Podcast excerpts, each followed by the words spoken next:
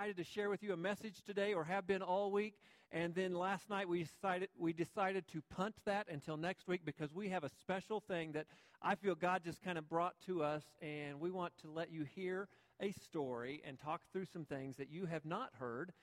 And I want to set it up with this much. So uh, it's all about the man here standing with me or sitting here with me.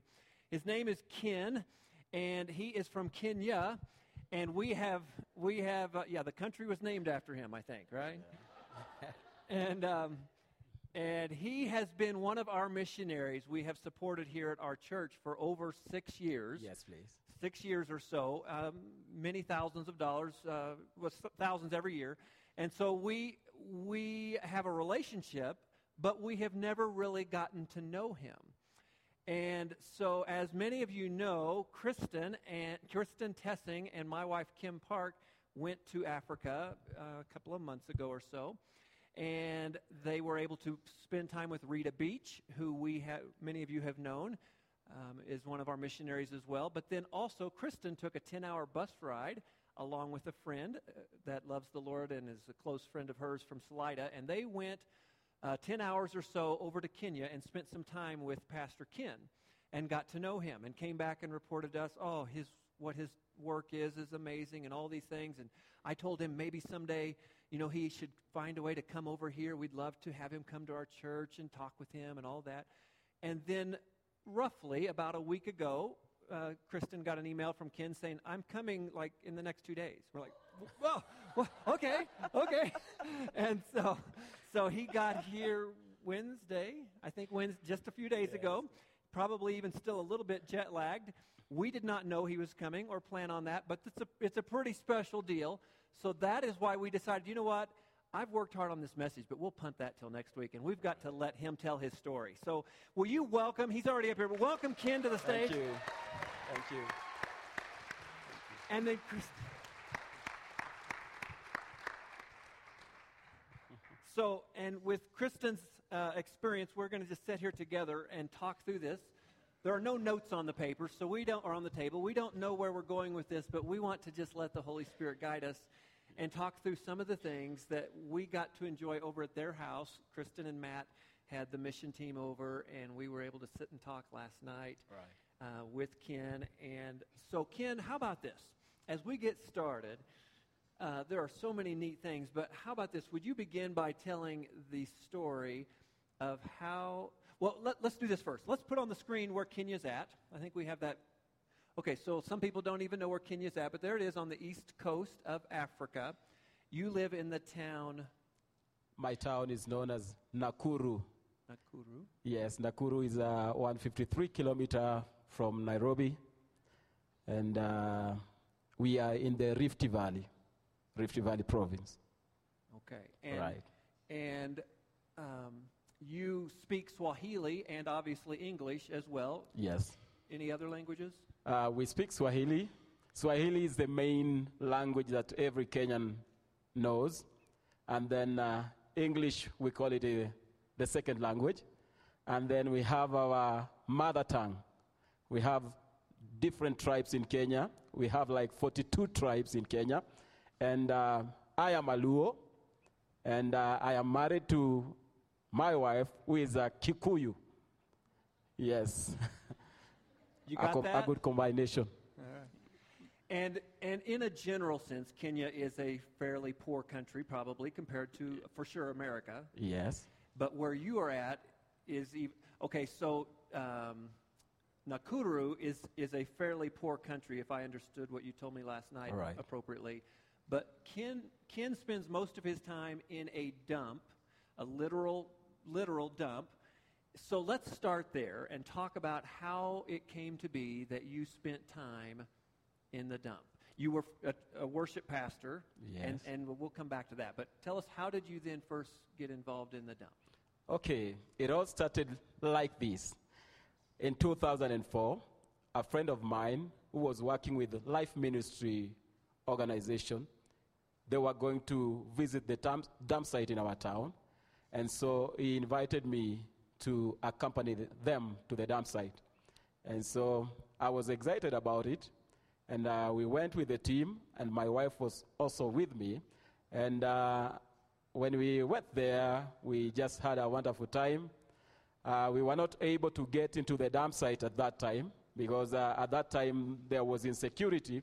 So we went into a field just outside the dam site uh, where we had our equipments, the sound equipments, the music equipments, and also with us, we had some, some uh, supplies with us. We had some clothes, we had some uh, loaves of bread, and juice, which uh, we later shared with the people after sharing with them the love of God, the Word of God. So after sharing the Word and uh, some of these people from the dam site gave their lives to Jesus. Then we later give, gave them the supplies. We gave them the loaves and the juice, and we shared together, and also gave them the clothes. And then, uh, according to the plan by the guys from the life ministry, we were supposed to go again the next month. And so I was excited because of what I saw, and uh, I got the passion to start ministering to these people. And uh, I just fell in love with the people that I saw, despite the way they were looking, uh, despite the way they were clothed. Some of them, their shoes, their shoes were not matching. Their clothes uh, were like uh, tattered, and uh, some of them were dirty, they were oily, some were not uh, looking good, but I just fell in love with them. And uh, so I was excited to hear the leader of the life ministry team saying that the next month, in 2004, we are going to go back then again to these people. And so I waited. And as the days uh, approached, then these people said they are canceling everything. We are not going again to these people. And then I was like, what? And we had already told them we are going. Something inside me just pushed me and said, Ken, you have to do something. Because the people are waiting at the dump site. So they will be not happy So- if so- we don't go. So, um, help people understand why are people living at the dump site? Okay, people are living in the dump site because of the poverty in our nation. The level of poverty is high. Most of us Kenyans, we are living on one dollar in a day. You can imagine. So in our town, it's like we have uh, three quarter of the town live in poverty. We live in slums, some in the dump site, and other places. And then a quarter of the town, this is what we call the high class. Yeah? So, like if you go to the dump site, most of the people are coming there because they have no other place to go. Some of them, like the lady who is in charge in, in the dump site now, she's called Lucy. She came to the dump site because she was kicked out of her house. After the death of the husband, she was kicked off, out of her house because she could not pay her rent. So she had nowhere to go, and a friend of her told her there is a place for her. And when she followed the friend, she found herself in the dump site. The dump So- site, okay. So, so they, because they literally are living there with little shanties or, or small little makeshift homes, Yes. and then surviving by by recycling plastic or metal that Right. they can turn around and sell again that Right. they find in the dump. Yes. correct? At the dump site, dump site, they live in shanties or we call them structures. But to them, these are homes. To us, they may be structures, but to them, they value their structures because that is the place where they can lay their heads. Yeah? So when Lucy went to the dump site and started living there, she now became like my contact person with these people. Initially, I could not access the dump site, but through Lucy, I started going deep into the dump site and ministering to these people. We have some pictures. Uh, is this Lucy? No, No? this is just another lady that stays. This is one of the structures there. Okay, that's kind of Right. typical. Yes, yes. This is now one of the structures. This is one of the the children. Oh, the picture is the photo. This is one of the pupils in our school at the dump site. We have 67 children at the dump site, and this is one of them. Uh, the clothes they are wearing that you see that are clean are clothes that we brought to them, and we told them, despite being, li- despite living in the dump site, you are supposed to be clean. So we are trying not only to give them Christ and to change their minds, but we also want them to live like any other human being. We want them to live like us. Can you say amen? Amen. So this is Gloria. That is Gloria. And this is uh, when she was in Kenya together with a friend. When you gave us the supplies, everybody was happy about the supplies. So we're going to talk about that in a moment. Um, but before we get there, let, let's help people understand. If you told me, if I understood you correctly, there are about 15,000 people? 1500. 100, 1,500 1,500. people living in the dump. Yes. 1,500. Yes. And, and uh, it was very dangerous at the beginning because kind of anarchy and just lawlessness. Right, But it right. has improved now, partly because of your ministry. And so now it is safer Yes. for whether it be Kristen or any of us to come Yes. and you to spend a lot of time there. Right. But then t- the, the 67 children, that became an issue. You have a school now for 67 Yes, we children. have. And that is because you saw these parents going into the dump site to f- scavenge whatever they could find, plastics or something like that, and little children following them and sometimes getting hurt. Talk Right. about how that turned into a school. Okay, four years ago, four years ago, because I've been going to the dump site since 2004, then I've been following their steps every now and then. I've been seeing what they, they do. I've seen, been seeing how the parents move with their children into the dump. And um, I've been seeing what the children have been going through. So one day, as I was just at the dump site, something happened that uh, struck my eyes. One of the boys is, is called Mwangi. Mwangi is a, a Kikuyu name. You may not understand, but Mwangi is a Kikuyu name in Kenya. Mwangi used to follow the, the mother. The mother was um, pregnant or expectant, and so they used to move with Mwangi. Mwangi is uh, around three years old. He used to move with the mother into the dump site. And then one day, as uh, they were moving in the dump site, something happened. There was a fire in the dump site, and the fire stopped. But uh, in the dump site, when there's a fire, the fire can stop on top, but inside the garbage, the fire is still on. So as Mwangi was walking with the mother, he stepped on the top layer, and the feet went inside, and it was burnt. It was a very ugly scene because there was nothing that we can do. But fortunately, he was saved, and um, we did some uh, first aid and worked on him. um, and later, something started building in me. What can I do to stop these children from following their parents into the garbage? And so an idea came to me because a, there was an old structure within the dump site that was supposed to be used as a fertilizer uh, making plant, but it didn't uh, work. So I decided that I will take these children. Because after Mwangi being burnt, there was rain at some time, and uh, one of uh, the children was also with the parents. And uh, because of the flooding, the garbage was on top of the water, and uh, as the children were playing, they thought this is just the normal garbage. Then one of them went deep inside, and when he went, he started to sink into the water. Fortunately, he was saved. After the second incident, I decided that I will not allow these children to be following their parents. So I had to take a step of faith and uh, take these children and put them into the structure.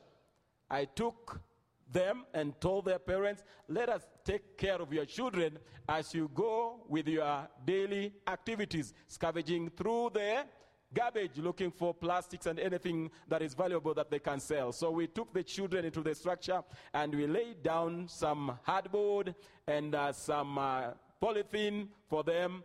And uh, that is how we started. And after some times, we looked at each other with Lucy and we said, How can these children be just sitting here? We have to do something more than this. And so we decided to bring in somebody like a teacher who will just be with the children, playing with it, the children there, and keeping them busy. Then later we thought, how can they just be playing the whole day? You know, you, can you cannot hold children in a place for 10, 15, or 30 minutes. They will have to do something strange. So we had to think very fast. What are we going to do so that these children may be able to sit here? So we decided we are going to start a program whereby we are going to cook them porridge. You know porridge? So we decided we are going to cook them porridge so that they may be having porridge around 10 o'clock in the morning. And then later we thought, now that we have the porridge and uh, we have somebody to take care of them, what else can we do to make sure that these children are glued into this place? Then we thought, let us bring a blackboard so that the teacher can be doing something with the children on the blackboard. So we brought in a blackboard. Then later we thought, now we have a blackboard. What can we do next? And then we decided, let us make it a school for these little, little children. So that is how we began a school for 67 children at the dump site. So, so now there are 67 children in the school, and Yes, there please. are more that could be, but you have limited funds. Right. And uh, Impact does not send masses of money, but thousands every year. And we are 60%, if I did the math right, Right. 60% of their finances come from Impact. And they use that primarily to, to make the school work by Right. um, paying the three people and a cook, three, four total people. We now four. We now have four teachers. There used to be three, but last month we added another one. Okay, so four people there, and then the supplies, and then the food, and that's mostly what they do um, with those children. And um, the need is huge, and we cannot even hardly wrap our mind around, let alone fix all of it. But then the need becomes once they get beyond the preschool age, Right. they have school just like we do, um, public school like we do. But Ken told me last night that the public school is about an 80 or 90 to 1 ratio teacher to students. So the children get very, they mostly sit and just Yeah. have to follow along and but they never get interaction with the teacher hardly and it's not very well done. So there is boarding school, a private school that is mostly a Christian school Right. that costs roughly if we figured it out talking last night about $1000 a year for one kid to go to that. Well, they would like to have all 67 of the kids now and more go to that, but you know, obviously 67 times a 1000, that's $67,000 a year right there plus however many more. And and so we don't we can't do that at the moment, but but that's uh, something that he's working toward and I asked him if we gave more money at some point, where would it go? And you said probably to expand the preschool Right. because of safety needs because those children whether it be the fire situation or the drowning situation, those things can happen Yes, a yes, lot. yes. So that's first priority and there are still many more children that need that help that are just living in things that I mean, Kristen saw it. Talk just briefly about what you saw and uh, add to what he has said in terms of how that hit you when you saw the and and and smelled and experienced all that was there. Um, yeah, definitely. Um, it's a dump, and so flies and pigs, um, and people just scrounging through those things, and then sometimes eating from it. Um, but the light of what Kennedy is doing, um, it's amazing. His story, and um, I've learned more since he's been here. Um, he's done so much. He's brought order. He's he's brought um, someone to help with the order, and he's brought safety. And when we were there and we were giving them things, they weren't like jumping all over, all over us to get something. They were politely standing there waiting, saying thank you. So if you were here, um, how many months ago was that? A few months ago when we did a special food preparation day, primarily for um, for uh, uh, Tony Antonio um, down in Juarez, and we a- we said we need to raise twelve hundred dollars or twelve hundred fifty dollars. I think was what we needed that day to do that, and so we took a special offering to do that, so that we could ship ten thousand meals down to Mexico to help children and people in Juarez. You as a church family gave over six thousand dollars that day. And we were like, wow. So we obviously were able to do what, what was needed for Tony, and we now have some more money sitting there that we're waiting to figure out what to do with. So uh, Kristen took some of that. Can we put that picture there? She took some of those bags of food, which is a slight variation to what we did the assembly line and created out here. But we can do the exact same thing, create these bags um, with our connections with people down in Colorado Springs and take them over there. She took them over there, and the people, Ken said, loved them and wanted to know when is the next batch coming. Yeah. And, um, and of course, we don't have a plan yet, but we were talking last night about trying to figure that out, and there are still many logistics to sort out. getting the supplies to the coast is not so difficult, but getting them from the coast to his place without somebody uh, stealing them, that becomes an issue sometimes. And so we're, we're working through all of that. But I want you to know that because of your generosity, what we want to do as a church family is do a double portion of that. So maybe approximately 20,000 meals, which, you know, is not going to fix the problem indefinitely, but it would help Kennedy, Ken, Right. be able to do what he's doing. Um, in a great way. And so he's excited about that. We're working through that, and we want to send a lot more of that food over soon. And so we'll, po- we'll let you know about all of that. But um, Ken's story, so we, all right, Ken's story is just getting rolling in terms of what he has accomplished and what he has done there. Um, Ken, what, can, let's go back to this. Can you start at the beginning of how it is that you got into ministry? Because you didn't, I- I went to Bible college. You, you didn't have that opportunity. Right. So tell us about how you became a pastor. I, I've heard from Matt and others. That's a really fun story. Tell us about that. Okay, it was in 2002. I was working with uh, a church. It is called Charismata. And then uh, I was the praise and worship leader in the church. And then uh, one Sunday after the sermon, the bishop just stood and said, God has spoken to him. hmm and when God speaks, you want to hear what the Lord has spoken. And he said, Ken, come forward. Then he called another, my, is now my brother in law, come forward. We were four guys. And then he said, God has spoken to me to ordain you as pastors. And I was like, what? Pastor? because my area is uh, music. And now here comes the bishop, and he says that the Lord has spoken to him to pray for me to be a pastor. Okay. I, I respected him, I obeyed, I honored him, and so I just went there knowing that surely, even if he prays for me, I'll just be a praise and worship pastor. That was all I knew I will be. And so he prayed for us and uh, laid hands on us, and um, he said, From now on, you are pastors. And then later, after the service, I went to him and told him, Sir, that was good. But please let me be a praise and worship pastor. Because I didn't want to be a pastor of a church or a, something like that. Because the responsibility was like huge to me. And uh, so I just did that. And from that time on, uh, I knew I was a pastor, but a praise and worship pastor. And then something happened. Something happened.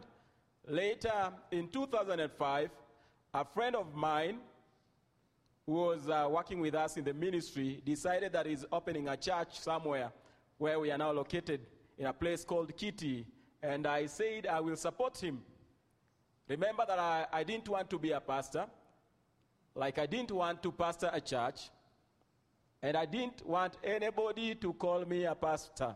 Because if you call me a pastor, I would look at you with an eye and you'll wonder, "Oh, surely, are you a pastor?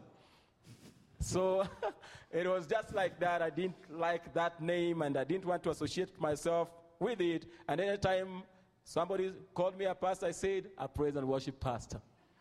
I made sure I was straight. Yeah? But when this guy said he's opening a church, and uh, so I decided to go and help him. And uh, we had planned for a four day open air meeting before opening the church. And now we had uh, hired some equipments from another church, and uh, we went on the ground. And the first day, the guy was there, the one that was to be the pastor of the church. He was there. He was very jovial. He was very happy because now we are helping open a church. But the next day, the second day, the guy was missing. he went missing. He went to see another pastor in Nairobi. And so I had to take charge. I didn't want to be a pastor, but now I'm taking charge in an open air meeting. So I had to, I did not preach. I told another guy to preach because I knew I'm still not a pastor. So I told another young man to preach, and he preached. Then I thought that the guy will come on the next day. He did not appear during the, the meeting again on that day. And then on Saturday, one day to the launching of the church, In the evening, after we've done everything, the guy appeared again. The guy that was to open the church. And he said, Tomorrow morning, I will be with you. I will be with you because this church must begin. And I said, Okay. But something in me told me, Ken, you have to be careful because you've been beaten once. You have to be very careful. So something in me told me, Ken, even as you go home tonight, it was Saturday evening, and we are lo- launching the church tomorrow, and I was still in my church. So I had to go and ask for permission and do the first service, and then I was to come on the other side for the second service or the launch of the church. And so I went talk to my pastor, and he said there's no problem. And uh, that night, on Saturday night, something told me, please make sure you have a sermon. I have never preached, but something in me, I believe it was the Spirit of God, told me, You have to have a sermon. And then I thought, What kind of a sermon? And then the Lord, uh, through His Spirit, laid in me a scripture that I loved so much that is in Jeremiah 29 11. You all know the scripture.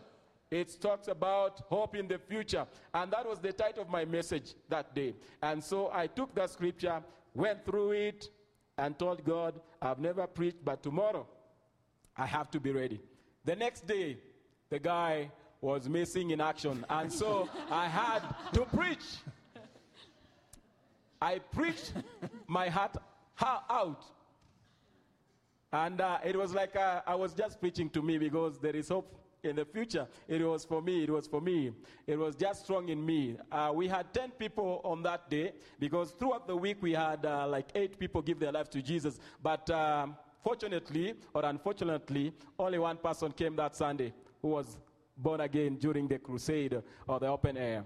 And uh, that is how now I knew that surely the Lord wants me to be a pastor because from that day, that is 13 years ago, until now, I'm still going strong, still pastoring the church. And out of that church that we started on that day, we now have over seven other branches that are working under me. So I just want to encourage you if you are here and maybe you are discouraged, there is hope in the future. For I know the plans I have for you, declares the Lord. Amen.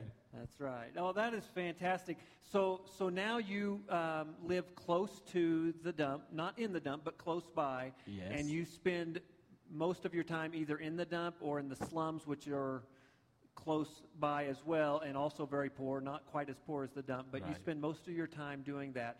Talk to us. Tell tell our church family how can we pray for you. Uh, Maybe if there's we've got a few minutes left. Uh, maybe there's a story, maybe a young person, like a, a, one of those in the picture, or the young boy who was burned badly, or somebody else who. Uh, I know, what I've heard from you, what I've heard very clearly is Ken wants to meet the physical needs of the children and the families there so that he can share the love of Jesus with them. Recognizing that if you just fix their physical needs but don't share Jesus with them, what good has that really done? So he knows that, but he also knows that if I just talk about Jesus and don't help them with their starvation issue or their, hey, I have no place to sleep issue or whatever, then they're going to have a hard time hearing the gospel. Is that a fair Right, thing? right. So maybe that brings to, does that bring to mind a story of a family that might be somewhat typical of others that you could just share so that people could understand what those people are going through and what their life is like? Okay, maybe I just want to bring a story of uh, another young man. You remember Caleb? Caleb is a young man that uh, is uh, like uh, physically challenged. He lives in the dam site. He's in the school, but uh, every other school within our town have rejected him. So Caleb is in the dump site together with the family, and they cannot access any other school because he's physically challenged.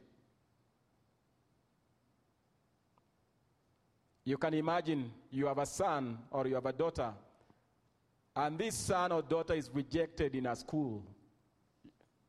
So we are just keeping this young boy there. We are trying all our best that we can to help him, but he's not like these other children because he's challenged. Caleb cannot stand well, and uh, when he runs like other children, he always falls down. Caleb cannot understand what we are teaching the other children, but we have to put him there because of the love of Jesus Christ.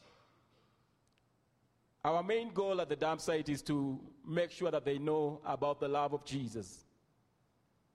And uh, through the love of Jesus, we know that their lives will be changed, not only from the inside, but also from the outside.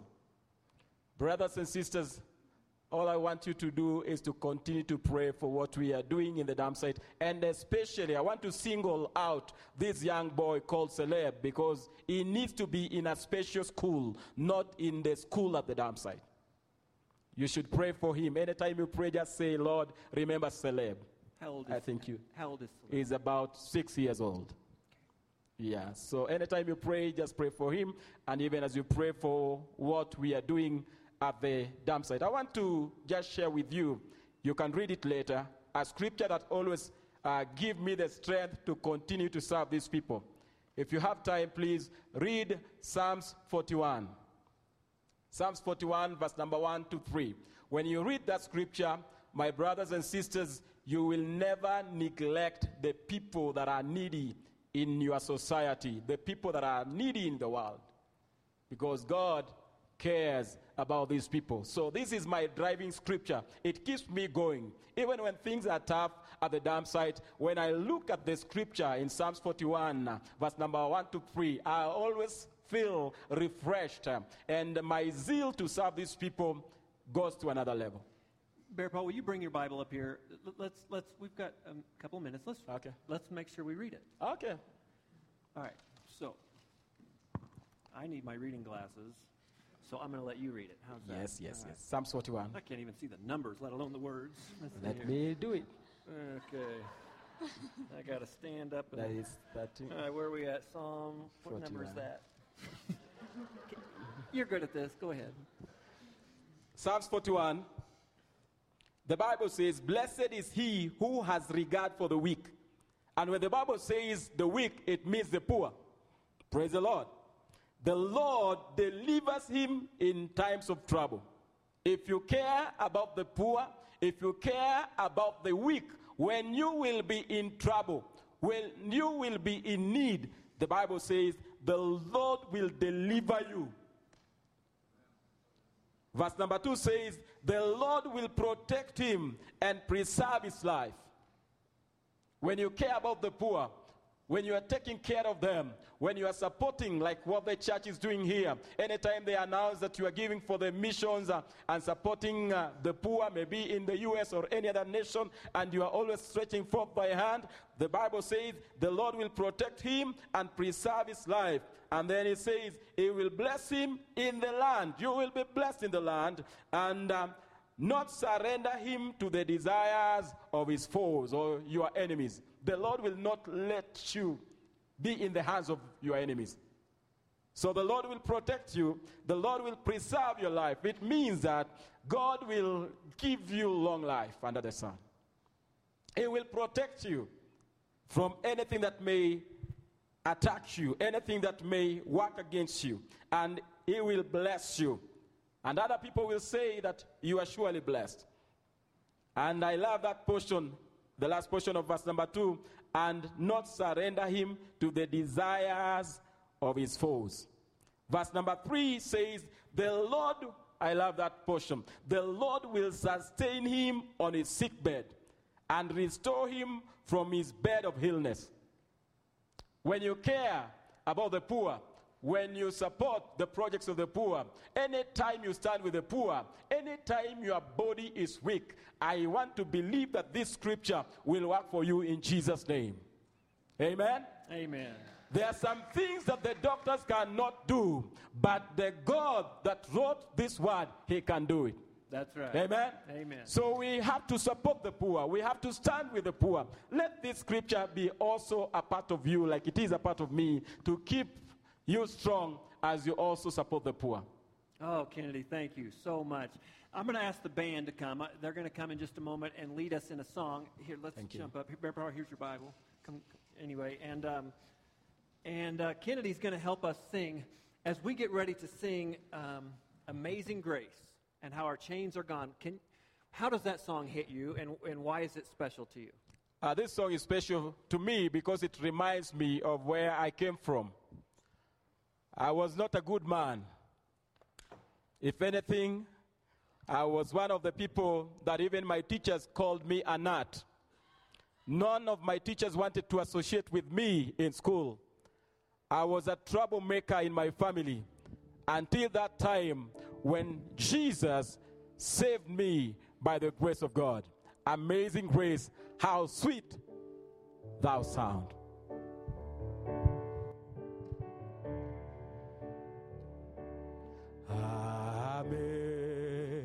Amazing grace, how sweet thou sound. That saved, that saved a wretch like me.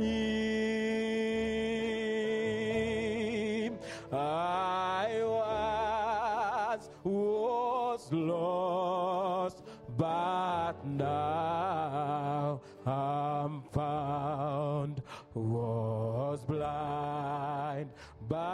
I see.